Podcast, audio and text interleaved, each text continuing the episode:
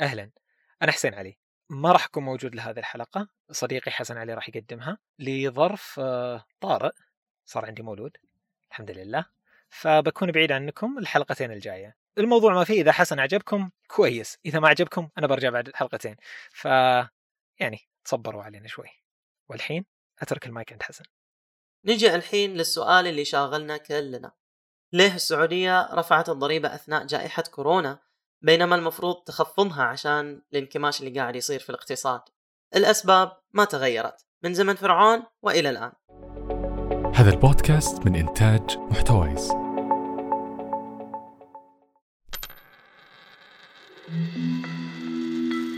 من مكاين الخياطة وحتى تحيزات الاقتصاد السلوكي أنا حسن علي وهذا بودكاست قرش. البودكاست اللي نستعرض فيه التجارب والقصص وأحيانا الهفوات وأحيانا البقعات.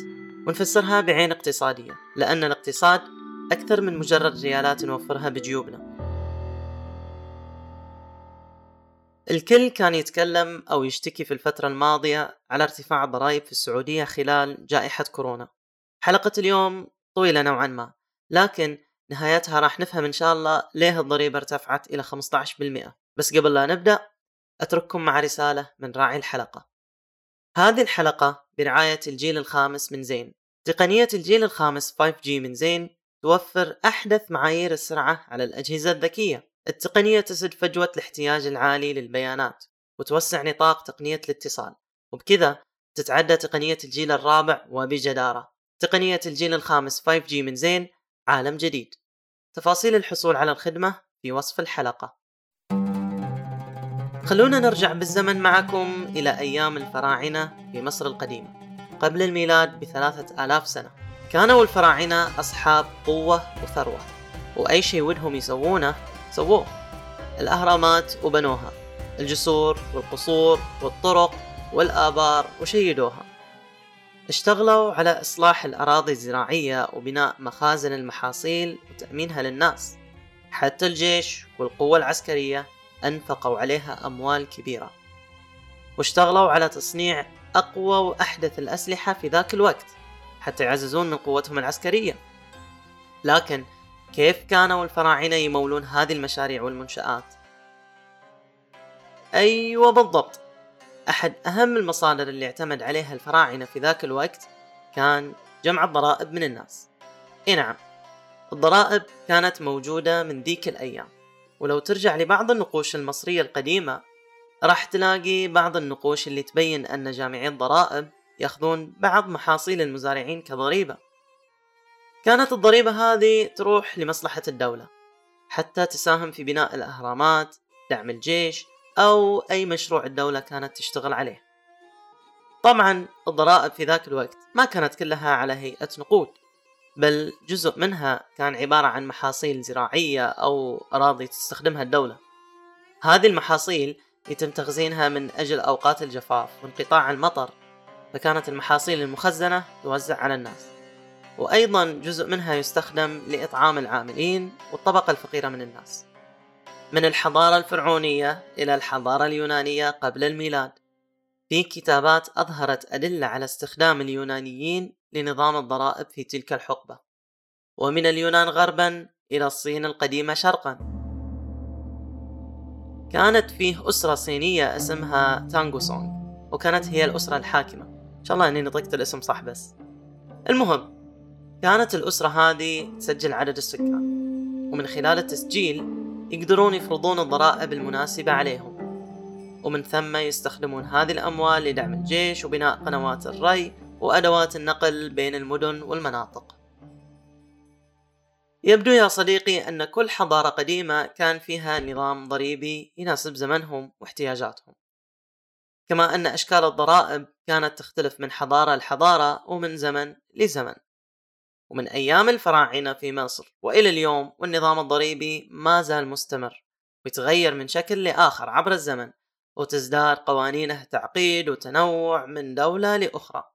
لكن لو تساءلنا سؤال بريء كذا بسيط نرجع من البداية. ليه الضريبة من الأساس؟ الأسباب ما تغيرت من زمن فرعون وإلى الآن. الضريبة عبارة عن جمع المال من الأفراد والمؤسسات الربحية والشركات من أجل تمويل قطاعات الدولة والخدمات اللي توفرها الحكومة مثل التعليم والصحة والبنية التحتية والقوة العسكرية وإلى آخره. أيضا الضريبة ممكن تستخدم كداعم للاقتصاد من خلال دعم بعض السلع أو التأمين على البطالة. يعني اللي يطلع من جيبك يرجع لك لكن بطريقة أخرى أو بعبارة ثانية دهنا بمكبتنا الموضوع ما يتوقف هنا. الموضوع تطور إلى أن تم استخدام الضريبة كآلة ترشيدية أحيانا. شلون يعني؟ يعني الحكومة تستخدم الضريبة حتى تغير من سلوكك أنت كمواطن. مثلا تحط نسبة عالية من الضرائب على بعض المنتجات الضارة بالصحة مثل التدخين أو بعض المنتجات السكرية زي المشروبات الغازية أو حتى على المنتجات المشبعة بالدهون. كذا الحكومة تحاول تقلل من استخدام الناس للمنتجات اللي تضر بصحتها. الموضوع ياخذ بعد أعمق إلى مشكلة تلوث البيئة. فنشوف الحكومة مثلا تحط ضريبة على أسعار البنزين حتى تشجع الناس على استخدام السيارة بشكل أقل واستخدام البدائل الأخرى مثل النقل العام أو السيارات الكهربائية للتقليل من انبعاثات السيارات اللي تلوث البيئة. بل أن في ضريبة على ما يتعلق بحياة الرفاهية والثراء. فمثلا في ضريبة على الأشياء الثمينة والغالية مثل المجوهرات والملابس المصنوعة من فراء الحيوانات أو على بعض المركبات الغالية زي الطائرات النفاثة أو اليخوت اللي قيمتها بالملايين. ممكن تتساءل هنا طيب ليه الضريبة تنحط خاصة على هذه الأشياء الثمينة اللي يشترونها الهوامير؟ ليه ما تعامل هذه السلع حالها حال بقية السلع الأخرى؟ فيه عدة مبررات لهالشي بعضهم يقول حتى يتم تحفيز الطبقة الثرية من عدم صرف أموالهم على أي شيء. فمثلا إذا واحد يبي يشتري يخت قيمتها مبلغ خرافي ويشوف أنه لازم فوق هالمبلغ يدفع ضريبة جامدة فهنا ممكن يفكر البطل ويقول يا رجال أشتري لي مركب أرخص ومحترم وأستمتع فيه بطلعاتي للبحر اللي ممكن ما تتعدى مرتين في الشهر. وكذا يكون نوعا ما حصل توازن بين المظاهر في المجتمع. لكن بعضهم يقولون كل هالكلام مو صحيح. الموضوع ما له علاقة بالعدالة الاجتماعية ولا طبقات المجتمع ولا بطيخ. إذا واحد راح يشتري طيارة نفاثة قيمتها 90 مليون ما راح تفرق معاه يدفع كم قرش ضريبة زيادة. الكلام هذا صحيح. لكن الفكرة من وضع ضريبة خاصة على المنتجات الغالية هو أن الضريبة العائدة منها عالية جدا وراها مبالغ كبيرة تقدر تدعم الحكومة منها وكذا الحكومة تقدر تستفيد منها ماديا وخصوصا وقت الأزمات الاقتصادية. أو أحيانا تكون الحكومة شغالة على مشروع ضخم ويحتاج تكلفة مادية كبيرة. فبدل من أنها ترفع نسبة الضريبة على الناس كلهم تبدأ تمول المشروع من الضرائب المفروضة على مشتريات الأثرياء. من مجوهرات وملابس وقصور فخمة وإلى آخره. الحكومة أيضا تستخدم الضريبة للحد من سلوك بعض الشركات أو المشاريع اللي تضر بالبيئة. فمثلا نشوف عندنا قانون ضريبة الكربون. قانون ضريبة الكربون يفرض على أي وقود هيدروكربوني مثل الفحم والغاز واللي يتحول إلى ثاني أكسيد الكربون لما يحترق. هذا القانون يتم فرضه على الشركات والمشاريع اللي تبعث أمثال هذه الغازات الضارة للبيئة. الهدف طبعا عشان الحد من توسيع مشاريعهم وتقليل انبعاثات الغازات الضارة. طيب طيب. آمنا بالله أن الضريبة تطلع من جيبنا حتى ترجع لنا بطريقة أخرى أما عن طريق خدمات أو دعم للتعليم والصحة وغيرها. لكن السؤال هو كيف تقسم هذه الضريبة؟ وهل كل الضرائب في العالم نفس النوع ونفس الشكل ونفس النسب؟ أو تختلف. أبيك هنا تأخذ نفس عميق وتركز معايا شوي. فيه أنواع كثيرة لحساب الضريبة. أول نوع هو ضريبة الدخل. ونقصد بالدخل هنا هو راتبك الشهري زائد المدخولات اللي تجيك من المصادر الثانية خلال السنة. الحين تخيل معي خوينا عبود غازي من حلقة بلد بدون بطالة. أبو غازي حصل وظيفة يدخل منها مدخول جيد. لكن أيضا عنده مصادر دخل ثانية. دخل يجي من تأجيره للشقق ودخل آخر من مشروعه الجديد محل العصاير. لما يجي أبو غازي يدفع الضريبة اللي عليه فهو يحسب دخله بالكامل من جميع مصادر الدخل اللي عنده اللي هي الوظيفة وأجار الشقق ومحل العصاير. والناتج النهائي تكون عليه نسبة موحدة. لنفترض مثلا 5% ويدفعها كاملة. هذا النوع يسمونه الضريبة الوحيدة. بينما صديقنا مبارك يعيش في دولة أخرى وعنده أكثر من مصدر للدخل. لكن لما يجي يدفع للضريبة فهو يدفع على كل دخل نسبة مختلفة. وهذا النوع اسمه الضرائب المتعددة. في نوع آخر يا طويل العمر يسمونه بالضرائب العينية. وهذا أولا يجي يقيس ثروتك ودخلك وإنفاقك من دون أن يعطي أي اعتبار لنوع الوظيفة أو الظروف الاجتماعية. وبناء على حجم راتبك يحط عليك ضريبة. لكن ما يراعي مثلا هل عندك أولاد أو لا هل أنت متزوج أو لا هل تعيل أحد غير أسرتك مثل الوالدين أو لا ما يراعي أي شيء من هذا. فقط يحط نسبة معينة من الضريبة على راتبك وانتهى الموضوع. وهذه شوي متعبة لأن ممكن تكون عندك نفقات كثيرة وأسرة كبيرة فتكون الضريبة هذه متعبة لك لأنها ما تراعي حجم الإنفاق على من تعولهم سواء من أبناء أو غيرهم من أفراد الأسرة. بينما في نوع ثاني عكسه تماما يسمونه الضرائب الشخصية. وهذا النوع ما يركز فقط على كمية دخلك وثروتك وإنفاقك بل يراعي ظروفك الاجتماعية. فمثلا إذا عندك خمس أبناء ومتزوج وتعيل أحد والدينك تكون عليك نسبة الضريبة مختلفة. من لو أنك متزوج بس بدون أبناء وكذا يعني طيب هل في أنواع أخرى؟ إيه نعم مطولينها معكم شوي في نوع خامس يسمونه الضريبة النسبية وهذه فكرتها أن الحكومة تحط نسبة ثابتة من الضريبة ما تتغير على أساس السلع أو دخل الفرد طيب بالله سعر السلعة تغير أو راتبك تغير ارتفع أو نقص هل تتغير نسبة الضريبة؟ لا ما تتغير كثير يشوفون هالنوع متعب شويتين ليش؟ افترض معي أن الضريبة هي عشرة بالمية. هنا اللي راتبه مئة ألف بيدفع ضريبة مقدارها عشرة آلاف ريال. واللي راتبه عشرة آلاف بيدفع ضريبة مقدارها ألف ريال. المشكلة هنا أن العشرة آلاف بالنسبة للهامور الأول ما تفرق معها كثير مبلغ عادي بالنسبة له. بينما الألف ريال للموظف الثاني تسوي له فرق كبير. ولذلك النوع السادس اللي بنسميه الضريبة التصاعدية يسوي عكس الضريبة النسبية بالضبط. كل راتب عليه نسبة ضريبية مختلفة. مثلا راتبك عشرة آلاف فتكون الضريبة عليه خمسة بالمية. لكن إذا كان راتبك خمسين ألف ريال فنسبة الضريبة تزيد ومثلا تصير 15% وهذا نوعا ما يحقق توازن بين طبقات المجتمع. فالكل يدفع ضريبة لكن كل واحد يدفع حسب مقدرته وحسب دخله. طيب خلونا نتكلم شوي بشكل أعم. معظم الضرائب بشكل عام تدخل تحت نوعين. واحد يسمونه مباشر والثاني يسمونه غير مباشر. الضريبة المباشرة هي الضريبة اللي تأخذها الحكومة بشكل مباشر من مدخول الشركات والمشاريع والمؤسسات وحتى الناس. وغالبا يتم حسابها على شكل سنوي أو نصف سنوي أو ربع سنوي. أما الضريبة غير المباشرة فهي اللي تجي مع السلع والبضائع اللي تنباع أو تنشر في المحلات أو المنشآت. وهي نفسها اللي مطبقة عندنا في السعودية باسم ضريبة القيمة المضافة. ضريبة القيمة المضافة ما تفرض فقط في مرحلة واحدة من مراحل الإمداد بل في كل مرحلة.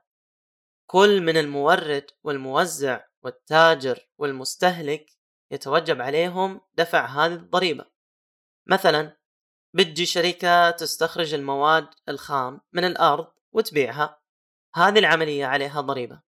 تجي الشركة اللي اشترت المواد الخام هذه وتحولها إلى منتجات أولية وتبيعها. هذه العملية عليها ضريبة مرة ثانية.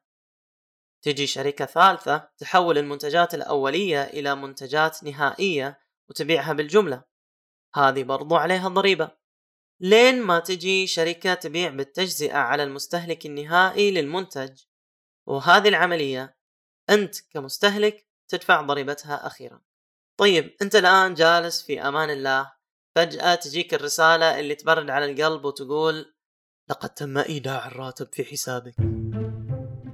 أنت هنا طبعا تفرح وتزعل بنفس الوقت لأن الراتب أغلب الظن ما نزل كامل بسبب خصم الديون والضرائب. بينما أنت في حالة من المشاعر المختلطة ولحظة الصمت التأملية العميقة مع راتبك فجأة تقول طيب يا أخي أنا أبي أفهم شلون هذه الضرائب تنفع الاقتصاد؟ شلون تحسن من وضعنا بالضبط؟ شنو وظيفتها؟ طبعا أنت تستهدي بالله وتقوم تشغل بودكاست قرش وإحنا هنا نشرح لك يا طويل العمر شنو فائدة الضرائب. زي ما قلنا في البداية الوظيفة الأساسية للضريبة من زمن الفراعنة في مصر. لين وقتنا الحالي هو دعم المشاريع اللي تسويها الحكومة ودعم قطاعات الدولة مثل التعليم والصحة والقوة العسكرية وما شابه. لأن الدولة ما تعتمد فقط على مصدر واحد أو مصدرين للدخل بل أن الضريبة تعتبر أيضا مصدر دخل للناتج المحلي للحكومة. لذلك هنا راح نشرح لك بتفصيل بسيط كيف الضريبة تدعم الاقتصاد. أول وظيفة أو هدف للضريبة الله يسلمك هو أنها تشكل لنا دعم مالي. من البديهي أن أي مشروع أنت تبي تسويه تحتاج تمويل ودعم مادي وإلا كل هالتخطيط راح يكون على ورق بس. بس إذا صار عندك دعم مادي قوي وقتها تقدر تستخدمه لدعم هذه المشاريع والاستثمار فيها. وهالشيء يخليك تخفف من نسبة الاقتراض والديون في نفس الوقت. الدولة تسوي نفس الطريقة بالضبط. تقوم تستعمل الضرائب كمخزون مالي لتغطية النفقات العامة وتمويل كثير من مشاريعها. وكذا تكون الضرائب أحد أهم مصادر الدخل للناتج المحلي. وما تعتمد فقط على مصدر واحد أو مصدرين للناتج المحلي. الموضوع يا صديقي يمتد إلى الحفاظ على وضع اقتصاد الدولة بشكل عام. وهذا هو الهدف الثاني من الضريبة. شلون يعني؟ الضريبة وسيلة تساعد الدولة على الاستقرار الاقتصادي بعيد عن التضخم أو الانكماش الاقتصادي. عرفنا قبل شوي أن من أهم مصادر دخل اقتصاد أغلب دول العالم هو الضريبة وأن الضريبة تساعد في التحكم بسلوك الفرد واستهلاكه. ولهنا أتوقع وصلك عزيزي المستمع ليه الضريبة لها تأثير كبير على استقرار الاقتصاد. أحيانا المحللين والمستشارين الاقتصاديين يتوقعون حصول تضخم كبير بسبب النشاط الاقتصادي الكبير والسريع في البلد فتجي الحكومة ترفع من نسبة الضريبة عشان تخفض القوة الشرائية. يعني أن الضريبة العالية ما راح تشجعك أنك تشتري كل شيء تبيه لأنه بكل بساطة القوة الشرائية عندك صارت أقل. طبعا أنت تقول أن واحد مثلي ما بتفرق بالنسبة للدولة سواء دفعت خمسة ريال زيادة أو ما دفعتها يعني هالخمسة ما بتسوي شيء كبير. لكن لما نطبق هالشيء على الدولة كلها من شركات ومواطنين راح نشوف أن الإنفاق بشكل عام صار أقل. والأثر تراكميا صار كبير جدا لأن الكل فيها مو بس أنت. وبكذا تكون الحكومة تفادت حصول تضخم في العملة. والعكس تماما يصير في حالة الركود الاقتصادي. عشان تتفادى الدولة الانكماش أو البطء في الاقتصاد راح تخفض قيمة الضريبة. عشان إيش؟ عشان تزيد القوة الشرائية عند المستهلكين وبالتالي يزيد الإنفاق.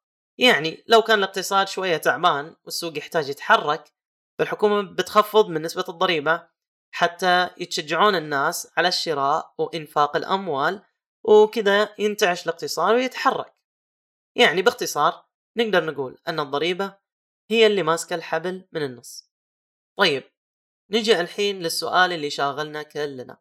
ليه السعودية رفعت الضريبة أثناء جائحة كورونا؟ بينما المفروض تخفضها عشان الانكماش اللي قاعد يصير في الاقتصاد. طبعا مو كل النظريات ولا القواعد الاقتصادية تطبق نفسها بالضبط في كل زمان ومكان. راح تعتمد على أشياء كثيرة. مثل إيش هو نوع الكارثة اللي صايرة؟ قد إيش تسببت بأضرار؟ هل الدولة حاسبة حساب حدوث كوارث مفاجئة أو ما حسبت حسابها؟ وآخر شيء هل أهم القطاعات الإنتاجية للدولة تأثرت ولا لا؟ إجابات الدول على هذه الأسئلة وغيرها بتحدد القرار اللي تتخذه. خل أعطيك مثال بسيط. دولة اعتمادها الأكبر على التجارة الإلكترونية ودولة ثانية اعتمادها الأكبر على البترول. الدولة الأولى ممكن تشوف إذا خفضت قيمة الضريبة أو تركتها على حالها هو الأنسب لأن التجارة الإلكترونية ما تأثرت بجائحة كورونا بشكل كبير. بينما الدولة الثانية راح تشوف أن رفع قيمة الضريبة حل أنسب لأن تجارة البترول تأثرت بشكل كبير جدا. وطبعا في شيء جميع الاقتصاديين يجمعون عليه ألا وهو صعوبة توقع المستقبل. ما حد يقدر يجزم إيش حيصير بالضبط. وفيما يخص قرار ارتفاع ضريبة القيمة المضافة في السعودية فقد صرح وزير المالية والاقتصاد أن جائحة كورونا تسببت في سقوط ثلاثة أضرار رئيسة على الاقتصاد والإدارة المالية العامة. أولها هو الانخفاض المفاجئ للطلب على النفط واللي أدى إلى خلل في ميزانية الدولة لكونه المصدر الأكبر للإيرادات. وأشار ثانيا إلى انخفاض الأنشطة الاقتصادية المحلية أو توقفها كأحد الإجراءات الوقائية ضد الجائحة. وأخيرا ازدياد النفقات على القطاع الصحي اللي ما كان مخطط لها. ولمواجهة هذه الأضرار المفاجئة صار يستلزم على الدولة أنها تخفض النفقات وتدعم الإيرادات غير النفطية. طيب نجي إلى نقطة أخيرة. أدري طولت عليكم بالهذرة بس آه، تحملوني شوي.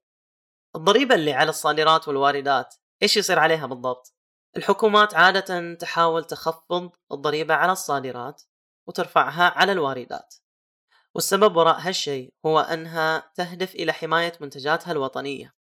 يعني إذا عندي منتج من خارج البلد سعره غالي بسبب الضريبة العالية اللي عليه ومنتج محلي مماثل له في البلد سعره أرخص فالناس هنا تتشجع وتشتري المنتج المحلي. وكذا تكون الضريبة اللي على المنتجات اللي جاية من برا شجعت الناس على دعم المنتج المحلي. الضريبة مو بس راح تساعد على استقرار الاقتصاد وقد تأرجحه. وإنما أيضا تساهم في تنميته وهالشيء يتم لما تزيد الموارد المالية للدولة وتشجعون الناس على الادخار أكثر. وعشان يكون التشجيع على الادخار مضاعف الضرائب اللي مفروضة على إيداع الأموال في البنوك ما راح تكون شيء يذكر.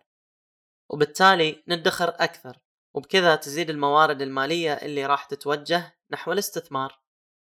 أيضا الضريبة تساعد على التوازن الاجتماعي وهذا الهدف من أقدم الأهداف اللي تزامنت مع بداية دفع الضرائب. فالأموال اللي تؤخذ من الأغنياء ومحاصيلهم الزراعية تروح لدعم الفقراء والمحتاجين. وما زال هذا هو الهدف موجود إلى يومنا الحالي بحيث أن الضرائب اللي توضع على الأثرياء والأمور الكمالية تهدف من خلالها إلى دعم الطبقة المحتاجة من المجتمع. إضافة إلى المرافق العامة اللي تبنيها الدولة وتوفرها للمجتمع مثل الطرقات والمساكن للمحتاجين. وكذا تكون الضريبة داعم مهم للجانب الاجتماعي من حياة الناس. وهذا مو كلامنا. هذا كلام آدم سميث أبو الاقتصاد واللي ذكر هالشي في كتابه ثروة الأمم. طيب نجي لنوع آخر من أنواع الضرائب. أمزح أمزح خلصنا خلاص. هاك هاك خمسة ريال وتوكل على الله تكلمنا عن أنواع الضرائب المختلفة. وإيش هو دور الضرائب في دعم الحياة الاقتصادية والاجتماعية في البلد. بس آه، لحظة لحظة. بما أن موضوعنا كان عن الضريبة وإحنا فيها فيها ضريبة استماعك للحلقة هي مشاركتها لأصدقائك وتقييمنا على أبل بودكاست وتعطينا رأيك على قناة التليجرام. رابطها موجود بالوصف. هالشي يعني لنا الكثير. أتمنى أني كنت مفيد ولو بشيء بسيط. قام على إعداد الحلقة حسن أحمد وفاطمة زهير. الإخراج الصوتي فارس الكود. الإخراج المرئي صفاء السعيد. بودكاست قرش هو أحد منتجات محتوايز. كان معكم حسن علي دمتم بود.